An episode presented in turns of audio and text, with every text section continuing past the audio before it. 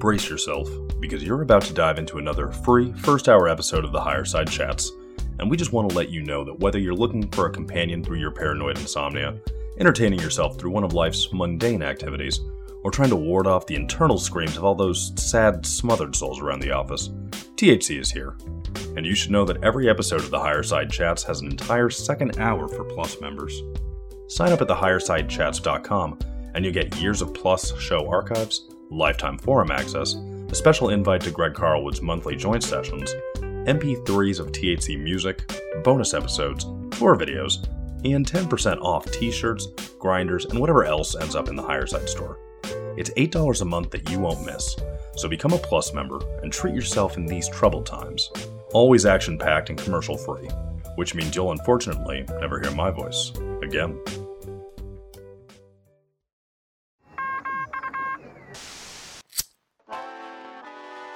In the 1930s, President Franklin Delano Roosevelt addressed the nation through a series of radio broadcasts known as the Fireside Chats. His aim was to reassure the common man that our society would recover from its troubled times. Well, we're far from 1930, and I deal with a different kind of fire. For a new era of worldly frustration, we offer a fresh conversation. I'm Greg Carlwood, and these are the Higherside Chats. Release the conspiracy Kraken higher side chatters. From sunny San Diego, I'm Greg Carlwood, and for a full decade now, we've been talking to the cream of the crop when it comes to researchers, experts, and experiencers in the realms of alien abductions and entity contact, magical practice and grimoire ritual, as well as psychedelics and shamanism. And it seems like if you're willing to take the ride, there are many roads that lead to encounters with some other type of intelligence out there that we still struggle to define. It's one of the most exciting things on this island Earth, though interest in it on a widespread scale can't seem to supersede sporting events, the political circus, or the green paper chase, oddly enough. Of course, it's been mocked and ridiculed for years, and we have no shortage of unfortunate examples who have had their lives derailed and turned upside down just for talking about their genuine otherworldly experiences. But for the paracurious, if you spend enough time on the subject, you do find many of these encounters to have a similar shape, despite their radical strangeness. And here to share his insights from over a decade of potent paranormal experience and very close contact is Chris Bledsoe, a true superstar when it comes to genuine entity experiencers. If you've heard him talk about his encounters before, they check a lot of the boxes we're familiar with contact being triggered by heightened states of emotional turmoil, missing time, orbs dancing in the sky, beings of light, the odd presence of owls, football shaped ships, burning trees, scorched ground markings, healing experiences, warnings, and prophetic messages, shadow people in his home, and an ongoing relationship that continues to this day. Personally, I first heard about Chris and Diana Pasulka's American Cosmic, and I've been intrigued ever since, as I know his experiences have led him to rubbing elbows with the Invisible College, high level scientists, and government officials who have been trying to crack the ET mystery for years now. I can think of no other first hand experiencer I'd rather spend some time with, so let's get into it. A real deal contactee, friend of otherworldly entities, and knower of secrets, Chris, my man, welcome to the higher side. Thank you for that kind introduction there, Greg. I appreciate that. Glad to be here. Of course. This is a real pleasure for me. First, big thanks to your son Ryan, who has been listening to the show for a couple of years and had a lot of kind things to say. It was him who got us in contact, and I'm very grateful. I know you're pretty selective after having MUFON do a hack job on your initial experience, even though several other witnesses can back it up. So I appreciate you giving me a shot. I know you've broken down these individual stories many times and had at least four hour long interviews with Richard Dolan that are very interesting. And with the level of detail you go into, sometimes these interviews can fill an entire hour just to talk about one event. And I don't want to just bring you here to repeat yourself, but to give the uninitiated a bit of an overview, your first encounter happened in 2007 along the Cape Fear River near Fayetteville, North Carolina, after which you were healed from a long battle with Crohn's disease. And from that point on, you've had many more experiences. In the last 13 years, how often would you say this has occurred? Not only orbs in the sky, but face to face encounters with human ish beings? I think about that all the time because I get asked a lot. Early on, when it first happened in 07, it was pretty regular for a year, and then it started just kind of being like a surprise every few months, something would happen. But as time went on, it began to grow, and now it's every week. It's just something all the time happening from things moving in the house, objects jumping off of shelves to a huge orb I filmed right over my house this week, this very week. One of the best orb videos I've probably ever gotten. Hmm. And I got it just this week. Amazing. Yes, you were kind enough to share some footage with me, as was Ryan. And it is compelling. I've seen things similar, but not so many videos from the same source, though it still is hard to really get a handle on what I'm looking at sometimes. I would just be so excited to see some kind of dialogue take place on video or something like that, but it never seems to work out quite like that. Right. It's hard to tell.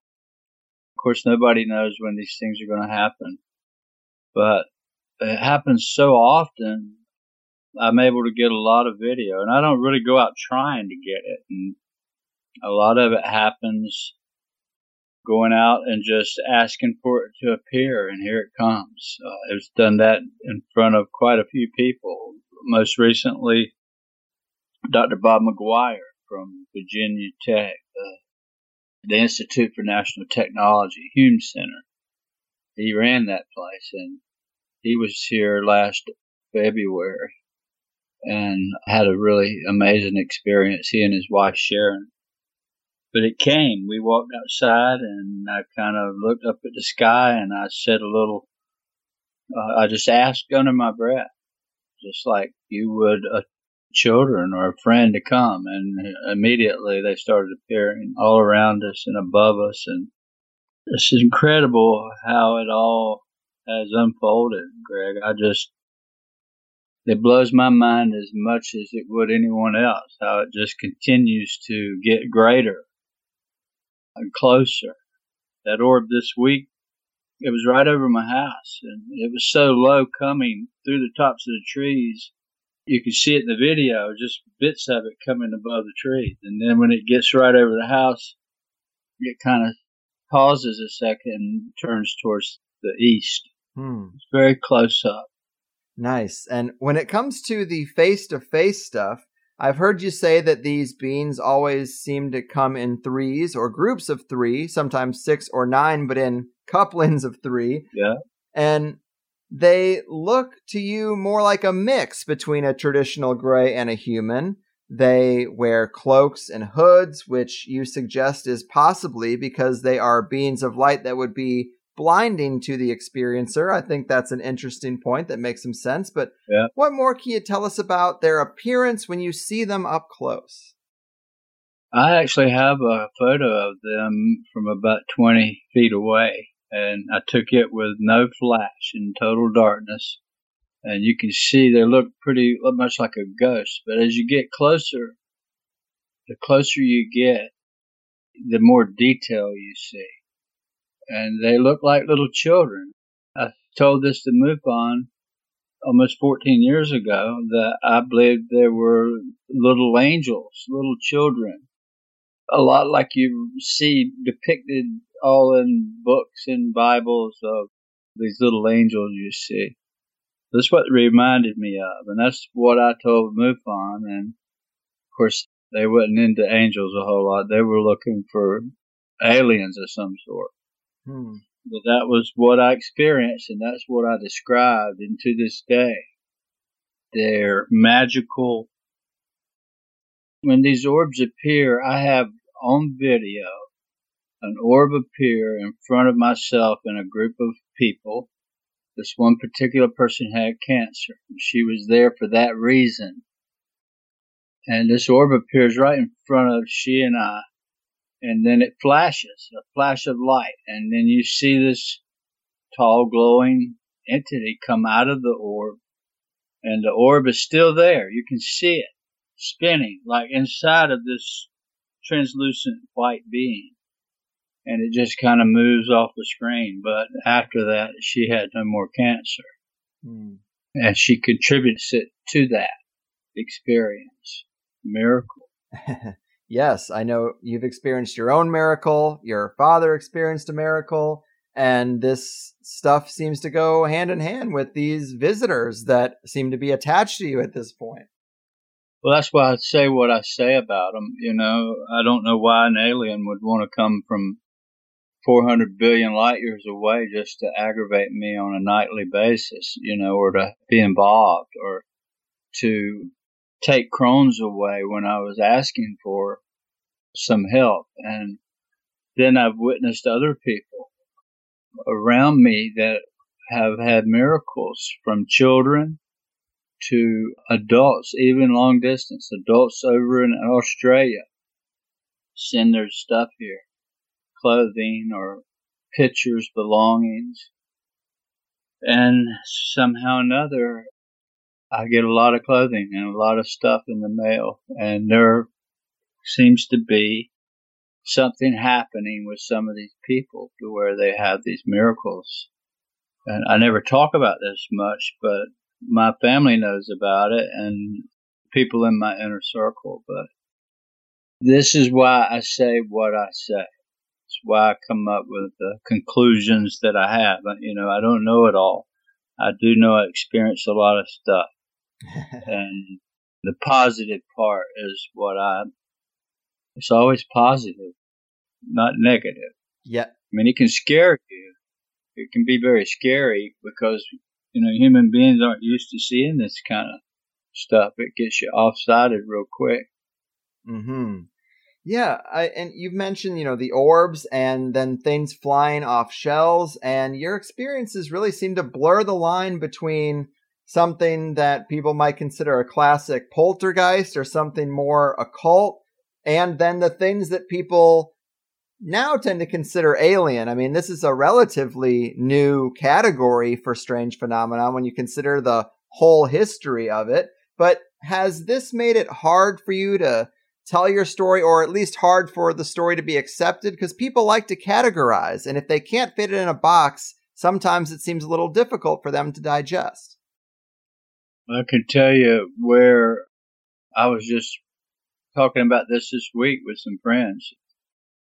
14 years ago, right at 14 years ago when this all happened, 07, the whole UFO world was all about nuts and bolts, meaning it was an alien with a ray gun riding in an X-29 Star Cruiser from planet Zeta from the galaxy or whatever. And mm-hmm. you know what I'm saying. They just have every kind of name, every kind of outfit, ray gun, shoes, had him outfitted and all. I mean, who knows this kind of stuff, right? I'm still scratching my head. How do they know this? Well, imagine me saying I was out at the end of my rope asking whoever's up there for help and all of a sudden these three big balls of fire come out of the sky take me away for four, four and a half hours, and when I come back, I'm not sick anymore. Hmm. So that whole experience, even though it was terribly frightening, I still had this sense of peace about me, knowing that something magical happened. And everybody else had a terrible night that night, and I was more afraid for my friends and my son, but it changed me then. And so here I come telling about angels and UFOs, and boy, I got ostracized real quick from the UFO world and being involved in the church most of my life. I got the same thing from the church. Oh, you're playing with Satan himself. The Nephilim, this made up word. You can't even find it in the Bible, but yet they appear to have every type of thing they can find about it. I mean, created about it. But long story short, I found myself in a place that was alone from the UFO world and from my home and where I was raised, my community. And I never would change. I knew what happened. I kept seeing it. They kept coming. They kept telling me you have to tell what you know. There's a great deception coming. And for me inside, it was joyful. But to tell it was hard. And people would make fun of you. And the very people I sought for help, the UFO world, was probably one of the roughest ones on me. Mm-hmm. But I never quit. I never looked back. And every time I got the chance on uh, Facebook or elsewhere in a chat room, I'd always say good versus evil, spiritual, good versus evil. So in over 14 years, I can tell you pretty much I've had a lot to do with changing this whole community into seeing the spiritual or consciousness, they want to use that word, side of it. Mm-hmm. And so it's been a journey and we're seeing much progress. I feel a lot of gratitude for that. Yes, indeed. And so, of the many experiences that you've had, the one I would like to highlight is with a entity who you call the lady. On this particular night, that you got something, I guess let's call it the gift. It might be one of the strangest things I've ever heard. And for people who maybe haven't heard you break down your stories, I think this one is uh, peak high strangeness. But can you recount this for the people who haven't heard it? Yeah, I can. And it kind of plays into what we were just talking about. So the first five years of getting brutalized by everywhere I went, from the UFO world to my very family, even and surroundings, I just kind of was in depression. I didn't want to talk about it anymore publicly. I refused to go on any interviews. I mean, I was, it was over.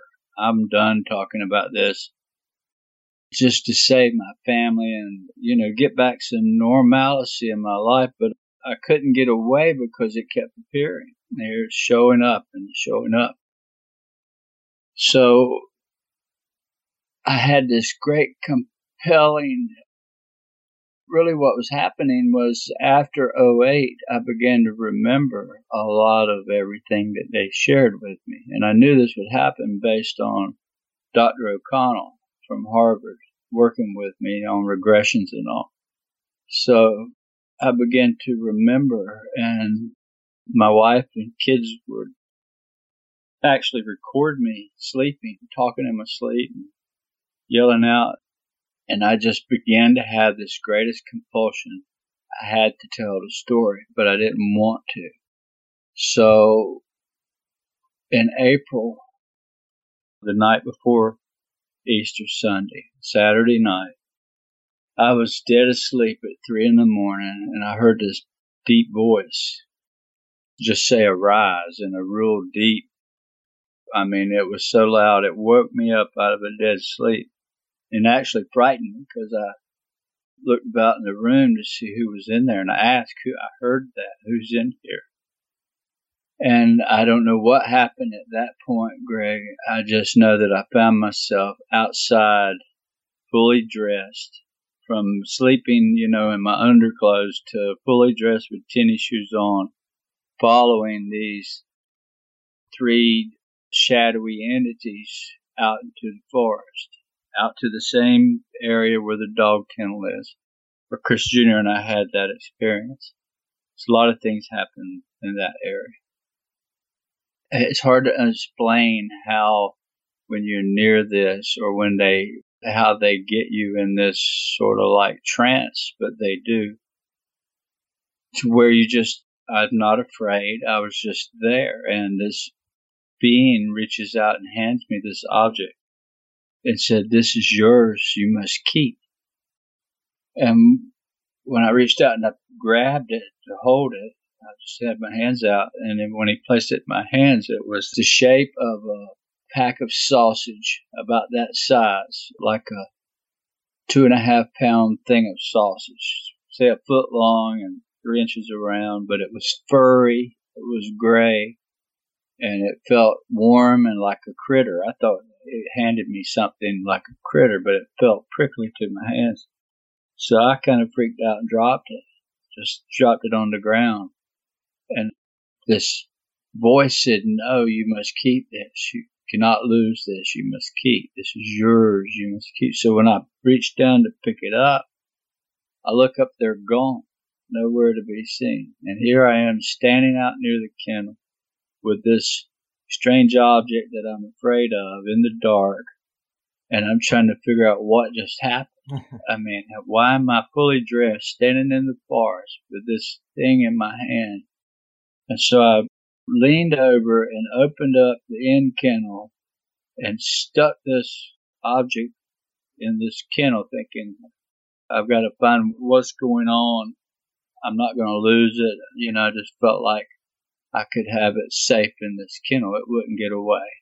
And I could think and no longer than I put this thing in there, this blast of wind, and we're talking three in the morning in the dark, and I could still see the trees behind the kennel and out to the side. Well, this, this blackness just appears. This tree disappears in front of me like a hole opens up and out comes, which for a second I thought it was just coming out of the forest. This bull, very big cow, running at me and ran straight over top of me. Well, I noticed it was translucent as it went over, but it knocked me clear to my back. I fell flat on my back on the ground in the leaves and I rolled over to my stomach to run or to figure out where this thing had went. And uh, my neighbor had a dairy farm. I grew up next to one and helped work on it. And no stranger to cows. Of course, there's no cows nowhere around now.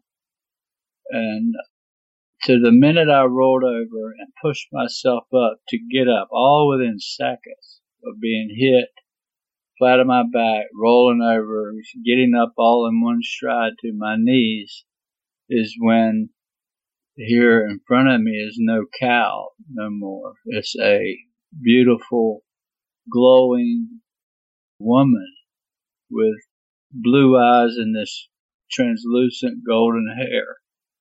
She has this white gown on. It goes from her feet to her neck and out to her fingertips, barefooted and floating about three feet off the ground.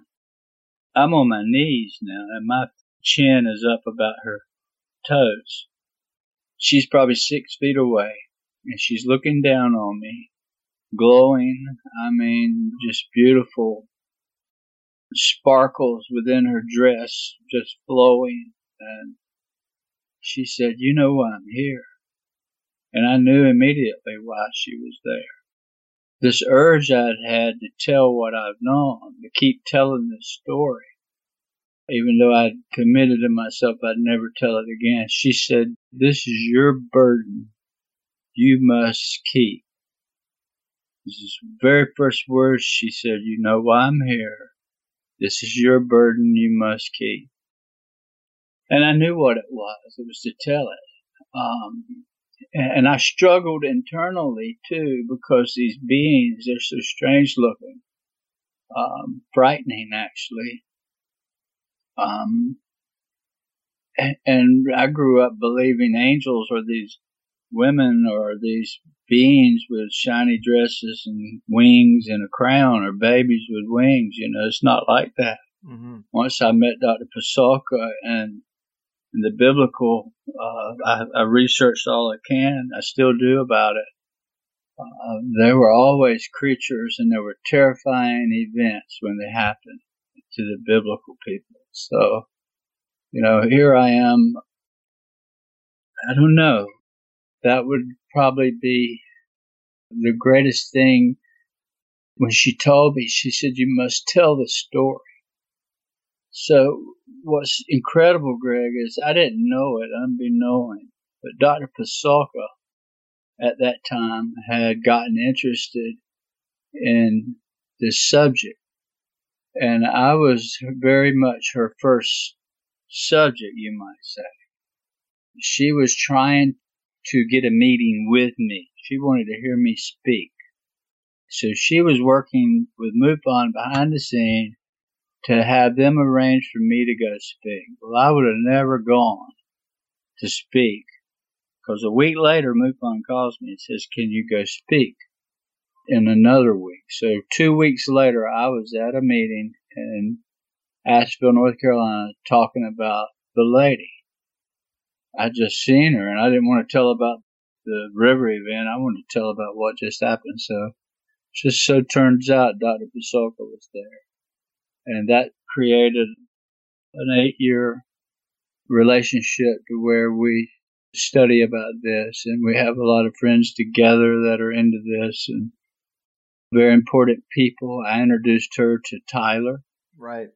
She talks about in her book and others.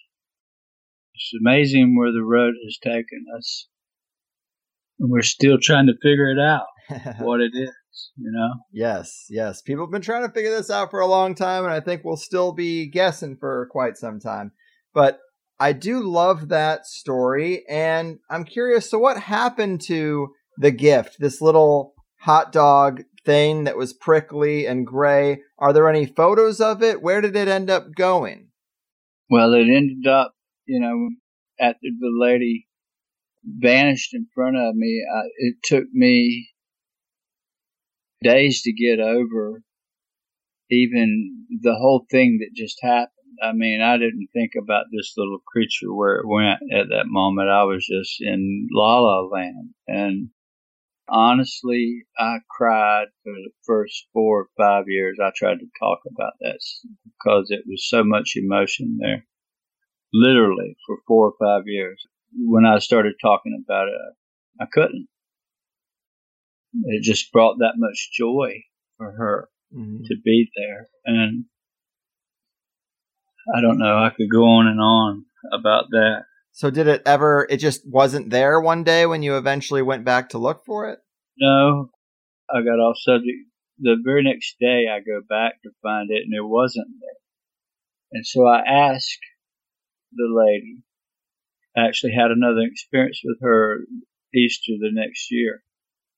And I asked the lady what it was, what it meant, this thing, and she said it was symbolic of humanity not having any direction. No direction, no legs, no head. It was like life with no direction, which made sense to me. Hmm. It was a symbolic symbol. Weird. Weird. Magic. Like they all are magic. These beings are very magical. They just appear out of thin air. Mm-hmm. That orb you saw can appear as a helicopter. It can turn into a flying disc. It can mimic airplanes. I've seen them do it. Hmm. Well, you know, one of the aspects I'm most curious about is the way their minds work or their logic, because sometimes it seems very different from humans. I think the gift is a prime example, but how do you wrap your head around their minds and their personalities and their ways of thinking? Because it seems a little odd. What do you come away with when you consider those things? I look at this thing as um, i don't know.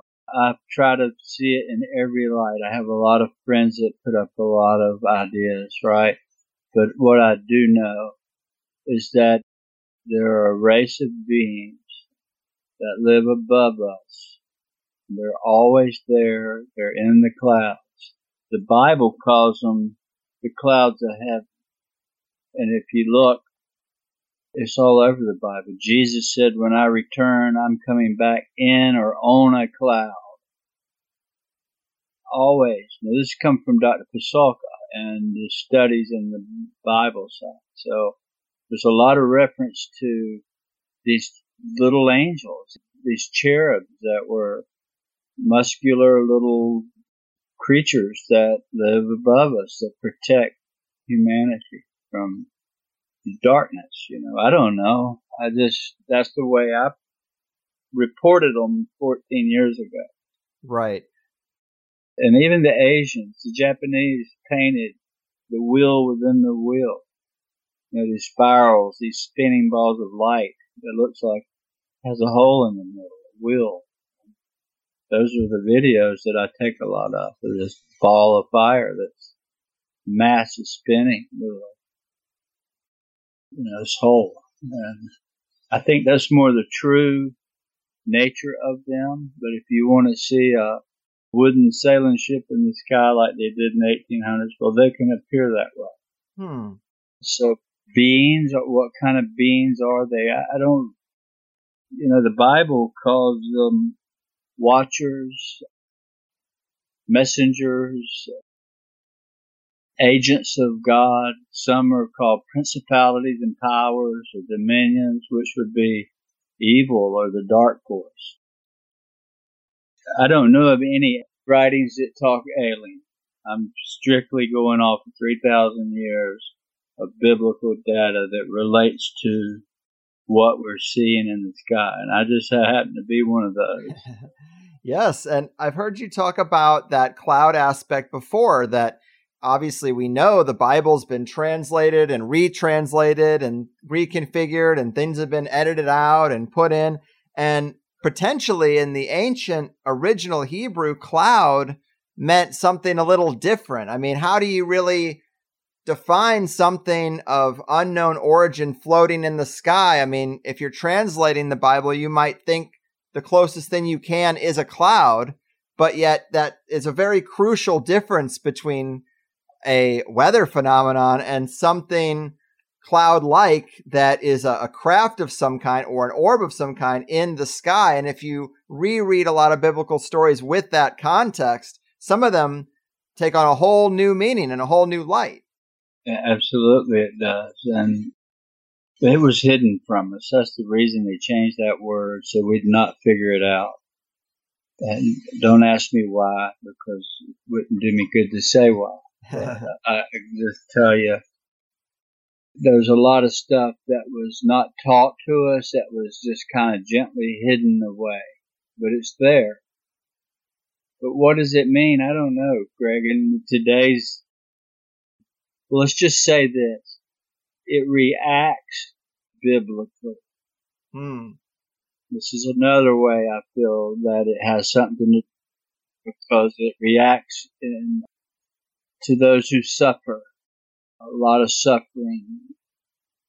I hear it all the time. I've had a thousand people at least write me over the years and we talk. I try to talk to everybody, give them the time and sometimes it's hard, but just about everybody that calls me that's having these experiences started out with a tragedy or something, PTSD, I've found out that some of the soldiers that come back from overseas, they suffer some very dark stuff. But they find the light, it changes them. That's a whole different story. yes, it is. But you do make a good point about the trauma or the emotional state of the individual when something like this gets triggered. And there are those out there who take the angle that these are thought forms or some kind of conscious projection from the individual themselves. And these things seem separate, but maybe aren't exactly separate. And I think that's a little bit of a, of a odd angle to take, but the pros for that angle would be that these things come instantaneously from wherever they are. They seem to know when a person is in this traumatic state. And then sometimes people do see uh, dead relatives. I think I've heard you talk about in one of the orbs you saw one of your dogs that had passed away previously. Yeah. yeah. And it's just odd. If they are separate, they definitely seem to be able to pull imagery from a person's deeper levels of consciousness. But the fact that they're there right in that, that crucial moment where people are kind of on the edge of an emotional break these things appear and they say it's all going to be okay. I think consciousness is definitely deeper and more complex than we understand. Is it possible? Is there any part of you that thinks like maybe this came from a deeper, unrecognized part of your subconscious mind? No, I think that just clearly comes from people that's never experienced this stuff. Sure. Because, for example, I've had as many as 20 people stand next to me. And just on command, or not command, I shouldn't use that word. Request, maybe? Yeah, on request, on a gentle way of requesting it. These things appear in front of everybody. And sometimes they appear when I'm not wanting them to appear. example, the video I took this week, I was out working on my pickup truck. The heater wasn't working. So I thought maybe it's low on water. So I raised the hood and was putting water in the truck. Not thinking about UFOs or aliens or angels or whatever anybody wants to call it. And I just kind of look up over the hood and here it comes. It's coming from up the street. Uh, you know, we live on a 15 acre piece of land with a gate coming in. It's gated. You have to go through and we're the only house back in here. And I could see it coming over the tops of the trees from the front and got right up over the house. So it wasn't a thought form. It wasn't me asking them to come. They came to see me. They came to say, Hey, we're here. You know, we need to tell you something. Yes, having multiple witnesses definitely seems to throw a wrench in the thought form hypothesis. Yeah.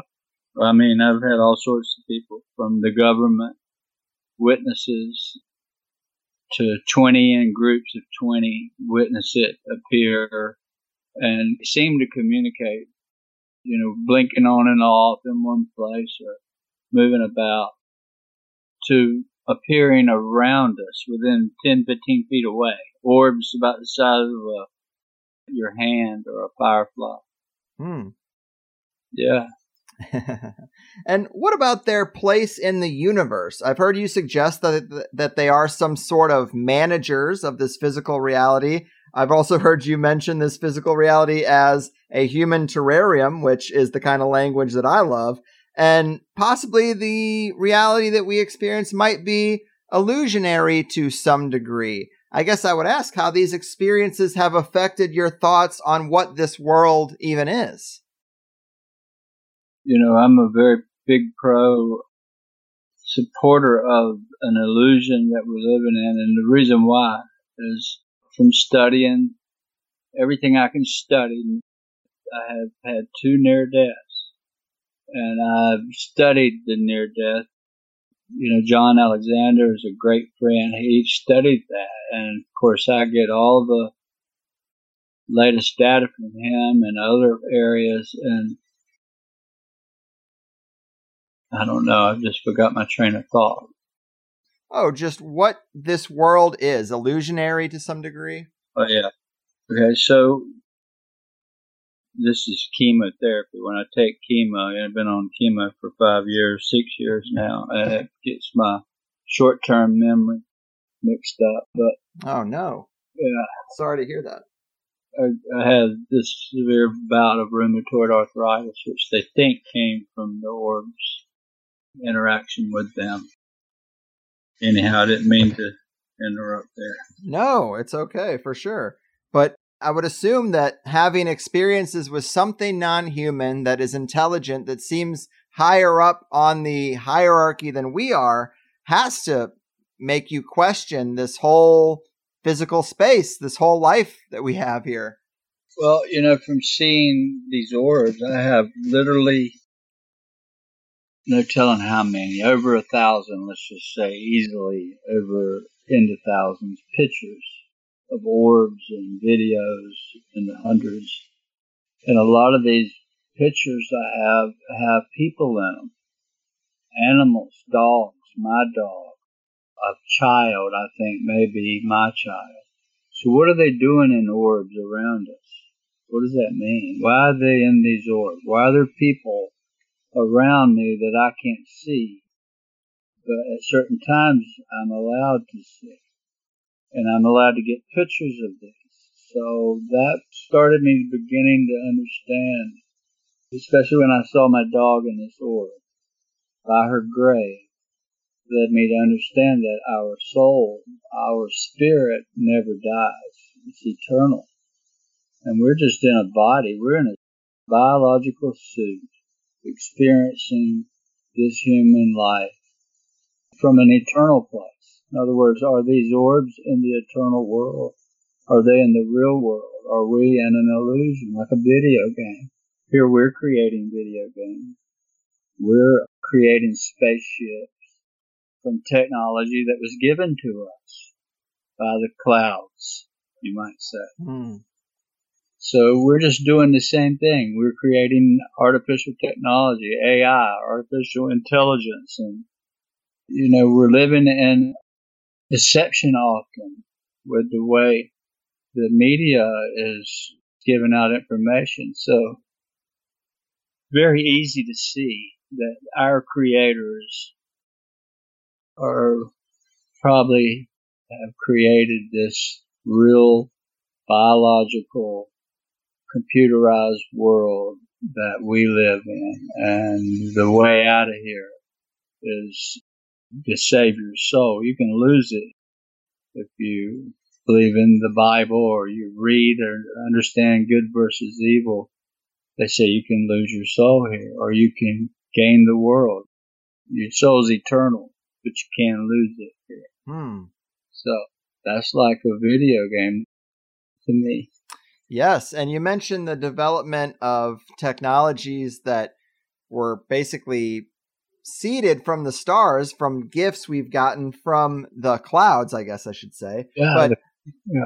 are are you saying that the development of artificial intelligence is a thread that was started because some kind of recovered metals or recovered gifts from these clouds uh, led people down that path of developing AI?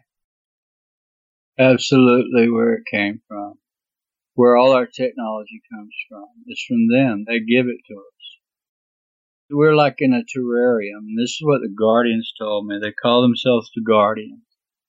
And they told me, we are what you would call the angels from the Bible. I told this to MUFON. I told it on the first, uh, this was a meeting when they came and got me and healed me. They said, this planet is like a terrarium.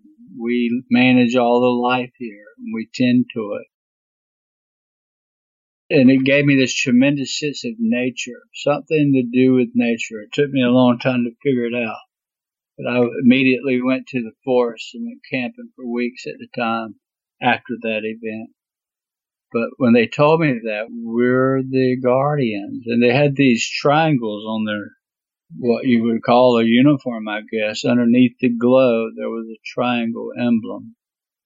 And that triangle led me to a lot of important things I can't talk about, but let's just say I have one of those I wear on my lapel that was gifted to me. The triangle is similar to the pyramids of Egypt, right? Yes. So the universal creation of life universal creators of life. That was what Tyler suggested who they might be. Hmm. That triangle has a very big meaning to a lot of people. It got a lot of attention, let's just say, when I reported this part. And supposedly a part of that metal that was discovered, that was gifted to us, these things don't crash had that same triangle stamped in the middle. Right on. Yes, the triangle was something I planned to ask you about. I guess there isn't a lot more you can say, but it seems to be pretty impressive. Are there any other artifacts or gifts that have been recovered that didn't originate here on the earth that you can talk about? Well, I just say that I knew about them a long time ago. I knew about them before Diana did and I introduced her to the people that kind of wants her to tell that story, if you understand what I'm saying. Mm-hmm. I worked with the metals and tested with them and to get reactions from this stuff and it's just too much to talk about. But Diana is really the one that can tell that story. But yeah, there are metals that were supposedly gifted to us. They don't crash. That's not true from what I'm told, they don't crash. They were given to us to help us evolve our technology. Hmm. Well, you mentioned the development of AI, and that is a curious thing because, of course, tools are just tools that can be used for good reasons or bad, but a lot of people are very concerned about AI. We have these algorithms on the internet that are emotionally manipulative, plugged into social media that keeps people addicted. It rewires the brains of young people. And uh, a lot of folks out there really are really worried about this technocracy taking over, this overlay of surveillance everywhere. And there's not a lot of good PR for AI technologies right now and, and the things that are coming out of Silicon Valley. And does that concern you at all when you're weighing the positive persuasion of these entities that they seem to be good, but they're seeding technologies that people are quite concerned about that are, are, fundamentally changing what the human experience is and they're typically used for control and somewhat manipulation of people. Yeah it's not used for the good. It can be a weapon. In fact when i first started messing with this stuff i told them i wouldn't contribute anything that had anything to do with weaponizing this stuff only for the benefits of health, you know, medical and sciences. And so that's the area we worked on is researching the medical side. But I can very easily tell you that they can easily weaponize some of that technology. Mm-hmm. Scary stuff, what they can do if they wanted to. Yes, yes. I agree. And let me ask you a little more about the contacts you've made since your story came out. The people in the invisible college, as they call it, people from the deep corporate world, the CIA, even, and military intelligence. You have formed some pretty strong bonds with these people. And I've heard you say that obviously technologies are being developed not only from these gifts, but based off information from your contact experiences. Can you elaborate on that at all and some of these relationships, or maybe not the identity of the people, but the organizations that you've been involved with that have shown an interest in your experiences? Well, they're just like a big family of people that, let's just say they're scientists. There are scientists that work for this country most all technology is owned by the government anyhow. That should be a clear understanding. Any technology basically is owned by our country. And so, yeah, they have a big interest in it and have for a long time.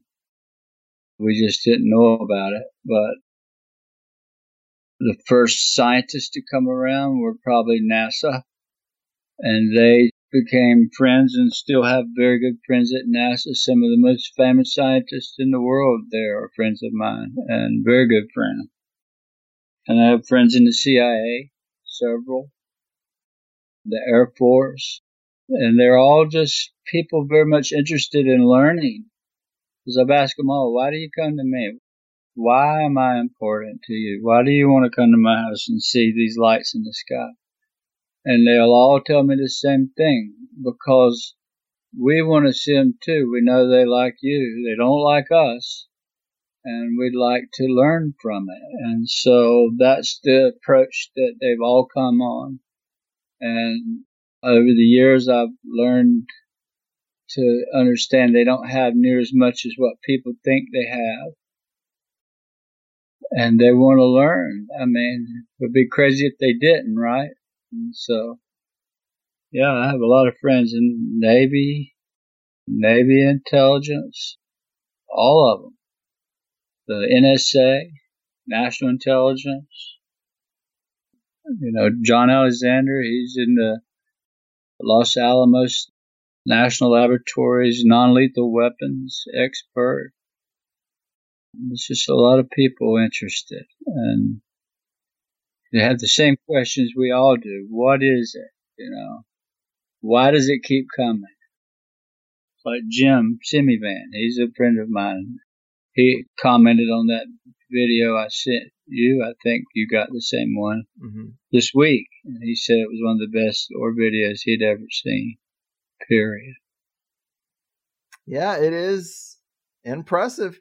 And I wanted to revisit this triangle because, as you mentioned, there was an entity where it seemed to have a light in its chest with this dark triangle, and then this inner circle of scientists seemed to have an artifact that also has this triangle stamped on it.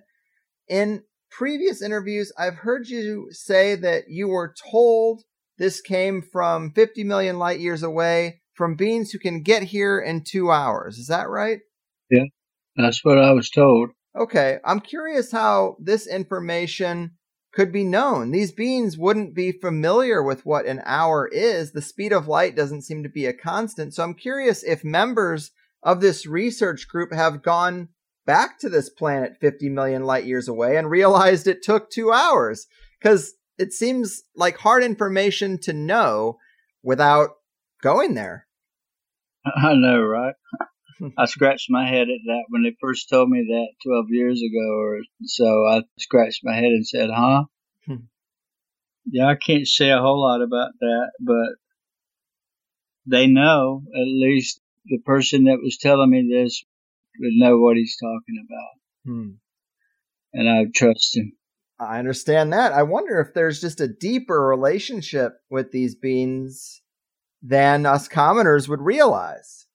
Well, they know they're up there. Hmm. Will know it because they can see it. Anybody with ground based cameras at NASA or any of these people that watch the sky on radar, they see all these anomalies all the time.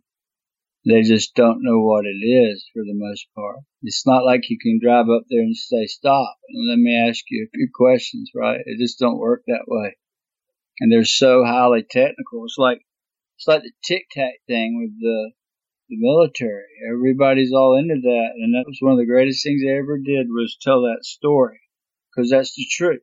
It's like disclosure, but what they're seeing mostly is on radar. Hmm. They're seeing it in a screen, but not visible, physically visible. Sometimes they are. I've heard that they had visible sightings off the ships. Mm-hmm but a lot of it was on radar.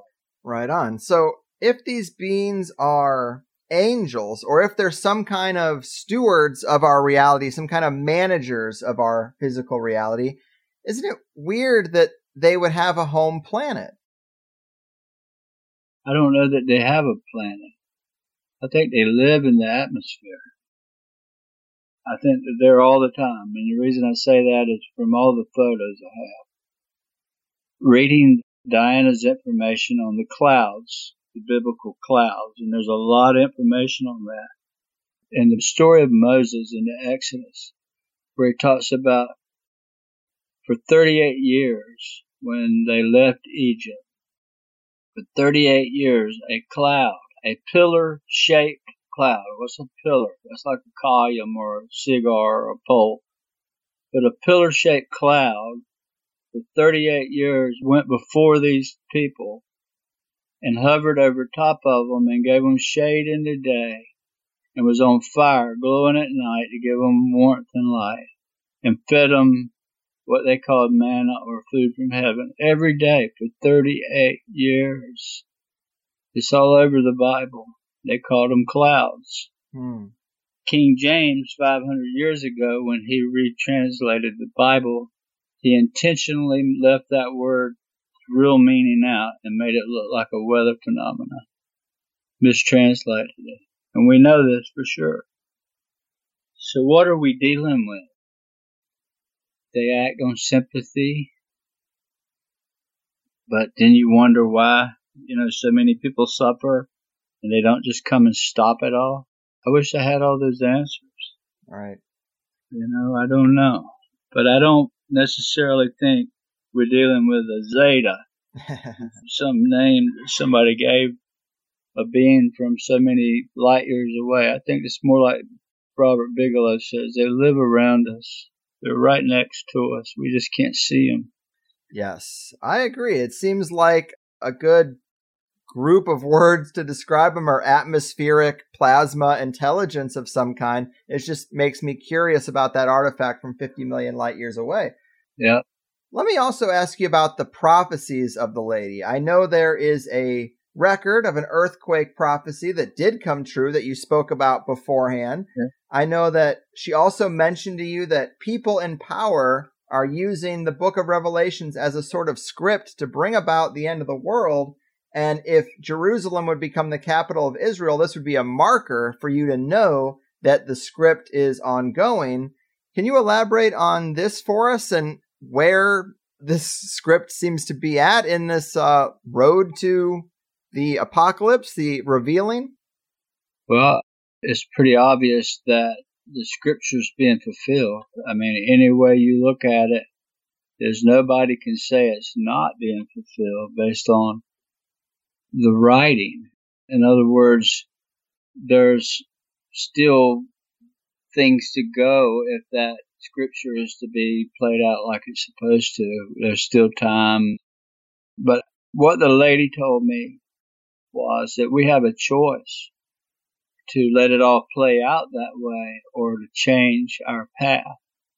And we change our path by changing the way we live, not being divided and in fear, but being united and in peace. And that'll bring about a new awakening, a new world. So I don't think we're going to the end of the world, but I think we're going to the end of this age, the end of Pisces. The old preachers called it the end of the world or the end of time. More like the end of time being the end of this age. But I think there's a grand finale within the people that's going to play out here soon and there'll be an awakening to a new reality. And I put this in writing to the Pentagon, saying in 2006 is when I expected this to come. This new knowledge, this new reality that man would soon know a new complete reality. Hmm this message is pretty consistent with ones I've heard from other experiencers that we have this choice, that we need to not live in war and polarization and this divided type of way, that we need to come together as humanity. But what gets me is that these beings have to understand that this isn't a state that is necessarily natural, but it's a manipulated state from the powers that be, from the governments that propagandize the people. And it makes it really hard because how can we make this choice when we're dealing with such a sophisticated manipulation machine and we're just supposed to to overcome it? It's like, you know, you or I or a lot of people listening we are into this counterculture where we do see how the mainstream is generally heavily manipulated, but we don't really have any control on the waking up of other people because sometimes people get quite angry when we start trying to tell them about these things and trying to wake them up. So it just seems like we're stuck. Well, we're not because there's going to be a few things I think that's going to take place that will cause the people to wake up. One thing I mentioned, it sounds so strange, but rings true, is the way I understand it is the collective of humanity, all of humanity's collective, let's say, as far as fear or darkness is on a very big high right now the more that people are in fear and in darkness and divided, the worse that our environment reacts to us. Mm. We're all part of the same living machine. Earth is more like the machine, and we're more like a subatomic particle within an atom, you might say. So we affect this planet we live on very negatively from emotions and through fear and negativity, and uh, it can reset. It's like a biological reset mechanism built in within this earth that can shake like a dog with fleas to get rid of them. Now, this is something I'm telling you that they put within me to understand, and I'm still trying to work it out. But if we were all happy and in peace and in love and in pure the whole world over, I think you'd see the earth and climate and all settle down and become something different. But it seems to be all going out of control all at the same time, not just humanity, but the weather and the environment and the earth. It's all connected, Greg, and this is kind of what they made me understand. We're all tied to the same consciousness or the same creator, you might say, same computer. yes. That makes sense to me that our collective state of consciousness has an effect on the world around us, regardless of how we got into that state, manipulated or not, it doesn't matter because the reality is reflection of what is in our collective conscious. So without that mental switch, we can't trigger that new world we might want to enter. Exactly. Bingo. You said it perfect. Man, this has just been a, a, true pleasure. You seem like a very genuine guy. I've really enjoyed your previous interviews talking about all the uh, actual events you've been through in great detail. It's been a real joy to pick your brain a little bit. Big thanks to Ryan. Uh, I wish I was privy to some of the inner circle invisible college conversations that you've gotten to be a part of. And I wish I could hold that medal in my hand to to just know it was real and and feel it for myself. But I guess I'll just for a while now be on the outside looking in, and that's okay. But uh, I really did have a gr- have a great time. Uh, you seem like a very special guy, and I appreciate your insights. Thanks for the time, and hopefully we can do it again. Is there anything you want to leave the people with? Any? Uh, you don't really have anything to promote. You're not selling books. You're not. But you know, if you want to give people anything they should check out or, or be prepared for, let them know. Well, I just appreciate you having me on, and I'd be honored to come on again. In fact, I've been off the air for months now, but as the fall goes on through Christmas, I'm gonna probably be doing this more. But I would just say be vigilant.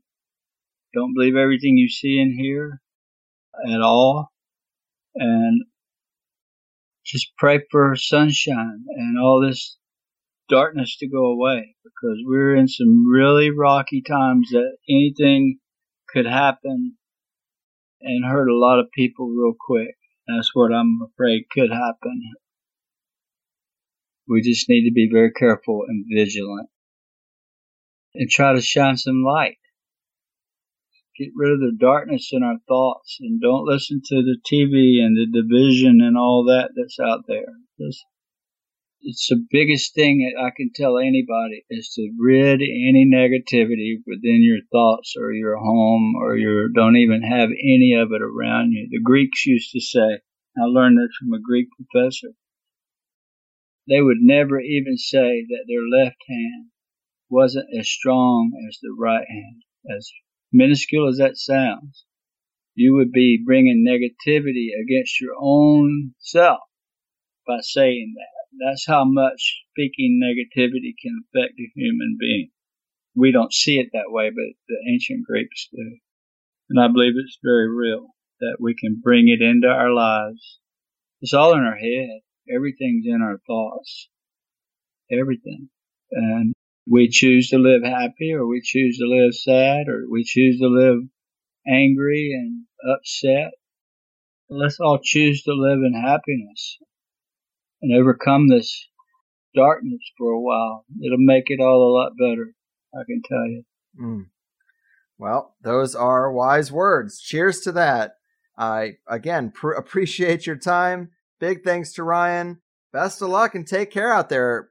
Same to you, Greg, and I appreciate it, brother. All right, guys. Here we are. Chris Bledsoe telling it like it is. Pretty rare that we do full episodes with a single firsthand experiencer. The main reason for that is because if we've been looking at this for so long, then we're familiar with the general template. So usually I'll get a researcher here who can talk about multiple stories, particularly the ones that have weird outlier elements, which is exactly why of all Chris's stories, I wanted to have him talk about The Gift because what the hell? But I made the conscious choice that we weren't going to just go over the basic experiences that Chris has had, because then we wouldn't have time to get to the real end of the rainbow, which is the wider implications. I mean, if this is completely new to you and you haven't heard about Chris, then I do think the best way to educate yourself is with the Richard Dolan sessions. I think when Richard was here, he even mentioned Chris's story. But that's four hours of UFO, orb, experiencer goodness, and it's some fairly important background to an interview like the one we did today. But I'm trying to get as deep as we can, and that means trying to summarize the experiences in the intro and assuming that you're familiar with what a lot of these experiences generally entail. And I know there will be mixed feelings about Chris and his story and his credibility. There always is. He emphasized his photographs and videos a lot today. I understand why. It's kind of the one thing he can control. Both he and Ryan shared some with me. And I would say they're good. They're consistent with the types of video and photos you see in this realm. But they also show his house, so you can tell that things are happening in the same area. And they look genuine to me. But I'm not really seeing the smoking gun that I could take to a skeptic and blow their minds wide open. I mean, these things are not easy to capture clearly, and naysayers will always find a way to dismiss this sort of stuff. That's really my point. They're not open minded anyway. But even if some are a little shaky and a little fuzzy, they're all his footage. And it's hard to explain how one person gets stuff like this without being an experiencer. And let's be honest, my phone is one of the newest non 5G enabled phones out there on the market. But even if I try to use the zoom at all, even photos just across the room in bright light look kind of trash. I know you aren't going to be able to see the little clips that I'm talking about to judge for yourself, so I'm trying to be very honest. And this isn't Billy Meier stuff here, it is much better than that. But honestly, if I didn't think there was something to Chris's story, I just wouldn't have done it. So I'd rather focus on what is exciting and interesting about it. Chris said several things today that have been on my mind since we recorded. I think there's even more reading between the lines that I have to do after another listen. But Chris is just so amazing and unique because he sits in a nexus between working alongside a PhD level researcher who has access to the Vatican archive, the Invisible College, and interdimensional entities that everybody else seems to want to know more about. With a show like this, we're getting a little bit of insight on all angles, and I just love that. There's probably even a few places where you could tell during the interview, but I'd find myself so engaged with every little thing Chris would say at times, trying to read as much into it as I could. And then I'd remind myself that I don't have that luxury right now. I gotta keep the train moving. I'm working here. But as I was going back, I think this is just a really good one.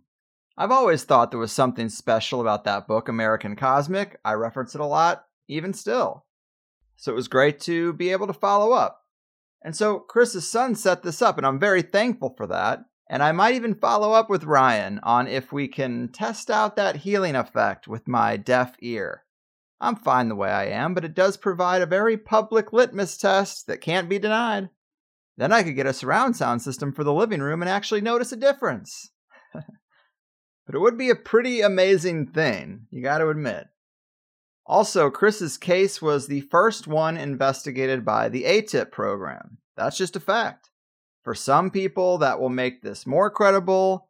For others, they will see it as less credible.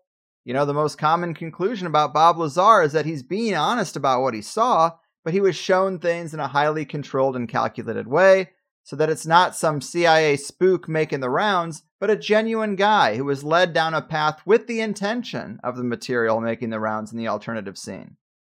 This isn't my conclusion on Bob Lazar. I don't really have one, but I'm just saying this is the general shape of what I've heard most often. And so I could see why, when I'm looking into forums and comment threads about Chris, some people take it there. I don't think Chris is being deceitful at all, but I definitely can't know if he's being deceived by people or beings, really. I'm just on the outside looking in, taking a man at his word. So after listening back to this and thinking on it more, one of the things I didn't expect him to say was that AI was a thread of development that started from a gift from these beings. But AI is very much in the transhumanist soup, the very thing people worry will break reality. As the story goes, if these gifts come from these higher level angels, quote unquote, might they be the jealous angels planting the very seeds that cause our downfall under the guise of gifts? I'm not trying to twist Chris's words or story, I'm only curious. I still wonder about the artifact he was told came from 50 million light years away and it only took two hours to get there. It's curious to reverse engineer what Chris was told and think about how that information could or would even be known by these scientists. That was one of the key things I wanted to ask Chris about, and I saved it for the end of the first hour. But Chris said, Yeah, I wonder about that too. And so it was kind of anticlimactic, but he's just passing along what he's heard. What's he supposed to say? Funny that this episode coincides with this story that just came out yesterday that's been sent to me more than anything in a long time, where apparently Haim Eshed, the guy who used to run Israel's space security program, said in an interview conducted in Hebrew that not only are aliens real, they're secretly working with our governments, and they've asked not to be revealed because humanity isn't ready. He even said they have their own galactic federation, that President Trump was told and really wanted to blow the lid off everything but was convinced not to, that there's an agreement between the US government and the aliens, that they signed a contract with us to do experiments here. We've heard that before. And probably the biggest thing he said was that there's an underground space base on Mars right now where man and alien are working together. I mean, really, what a thing to coincide with this interview going on. I do take it with a large grain of salt, considering the source. I assume anything disclosed by someone at that level was pre vetted and carefully delivered I doubt it was just some old scientist finally speaking out. But it's exciting to hear. I'm with a lot of those people who said, ah, this old story, humanity isn't ready, but these beings will work with our militaries and governments because they're so enlightened. It's true. It almost sounds crafted by the elite because they take for granted that they're in this privileged position and that they're better than the rest of us. But if we are talking to some ET Federation, some other foreign cosmic governmental bureaucratic group, it could just be psychopaths working with other psychopaths, you know? If humans made it to another planet and made contact, would it be our most kind and gentle souls making that contact? No, it would be military intelligence. And I think privileged elite hierarchies aren't necessarily only on Earth, or in this dimension, if we want to be more in line with Chris's perspective. Besides, when something is trending on Twitter like this is, or the monoliths were, you gotta wonder why it's getting viral attention and all the mysteries and stories we talk about around here get ignored. If we're gonna say these platforms are highly controlled and censored, then we have to consider that even when we see something we like and want to believe. But this is a big topic this week. Jacques Vallée was even on Rogan. Now I'll never get him. but I think this invisible college is getting older and they're getting looser. That's my hope, anyway. But of course, we got a lot deeper in the second hour of the interview for Plus members. We talked about the prophecies of the lady, simulating a mass contactee experience, a big revealing that's coming, maybe within a few months. Obviously, we've heard that before too, but Chris makes an interesting case. We also talked about how the technocracy's agenda might relate to the beans revealing. That's pretty wild. You think Jimmy Church is going to ask about that? Please. He's not going that deep. You don't even know. I kid. I kid. Everything's fine. We love Jimmy Church and all of our colleagues. We also talked about Chris's healing experience and ability, which Bruce Fenton seems to know firsthand.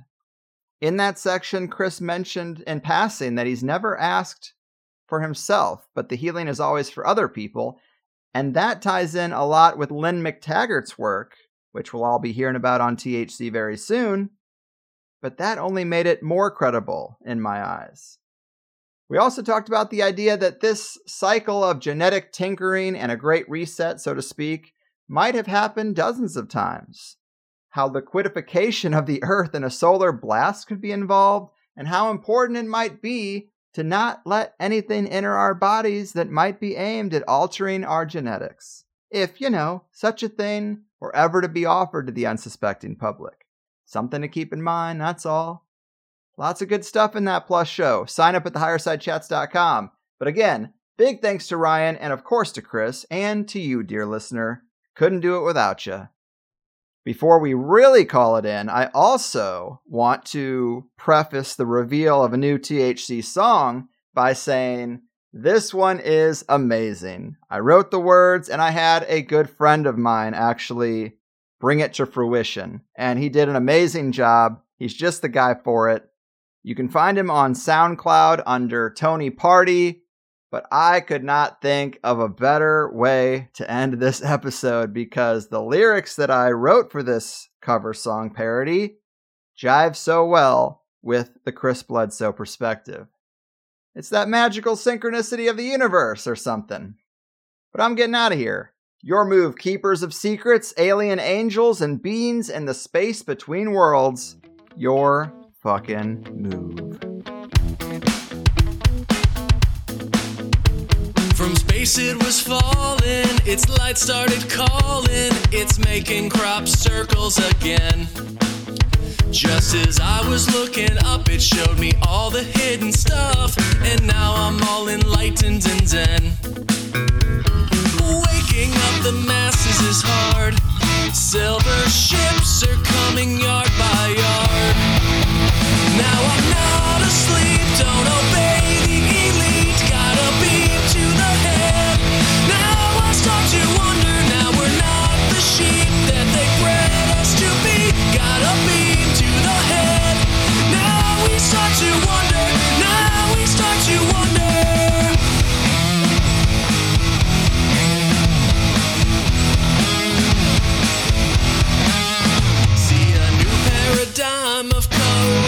and crime since the visitors set me straight. I encourage you to go when you see the saucers glow. One by one, we'll all end up awake. Enlightening the masses is hard. Silver ships are coming yard by yard. Now we're not